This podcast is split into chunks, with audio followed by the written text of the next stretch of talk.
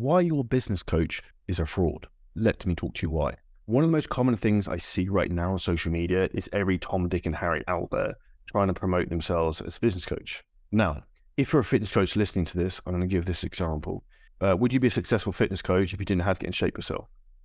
No. Would you take financial advice from someone who is bankrupt? Probably not.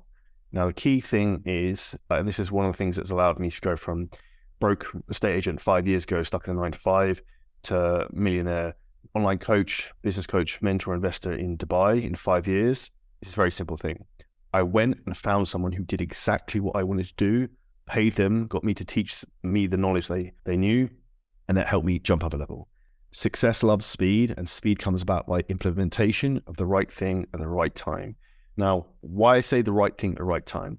One of the most common things I see happen over and over again is what's called red shiny object syndrome. And I get that still too. I hear about Tom down the road who's using Twitter to generate 100k a month on uh, fitness clients. I'm like, fuck, like I need to be using Twitter and be doing this as well. And then Jerry down the road, he's also using TikTok and he's making a million a month doing why.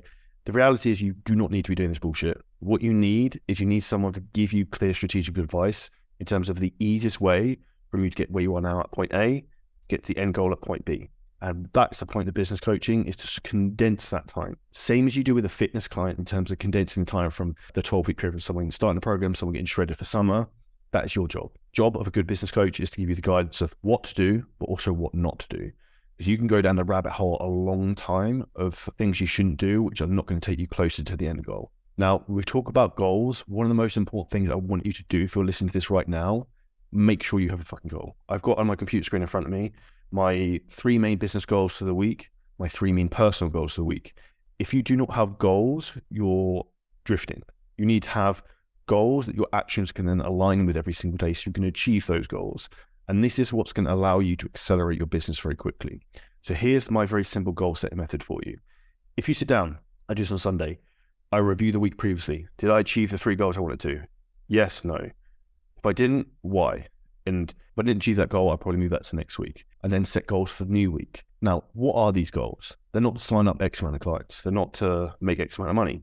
They're process goals. I want to implement this system, which should achieve Y outcome of more clients, more revenue, or keeping more clients. I want to schedule my diary like this, or do this personal goal. Or I want to stick to my diet to build more muscle, or to burn more body fat, or to improve my digestion. Have really specific goals of what you want to do, which are process driven, that are then going to help the outcome of the big overall goal.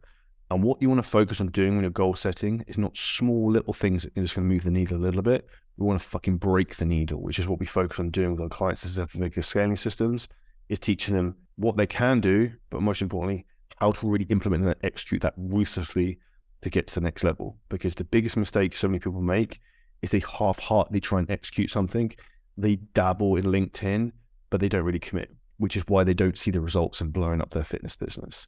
And if you're in that position right now where you don't know how to blow up your fitness business and you're working with a mentor who just sells business coaching and he's telling you to do email marketing and use a CRM, you are going to be stuck on that merry-go-round of doing BS that doesn't work. You need to actually have a really easy system which you can execute consistently on a daily basis to help you get to the next level. You do that system combined with being a very good fitness coach and knowing what the fuck you're doing, you will have a world-class business. That's essentially all I did. I hope this episode of the podcast was helpful and insightful my big warning to you right now, see a lot of sham people out there. This is one thing. If people are giving you advice, have they done what you want to do themselves? Ask you that question today to the person who's coaching you, and we'll see you next episode very soon.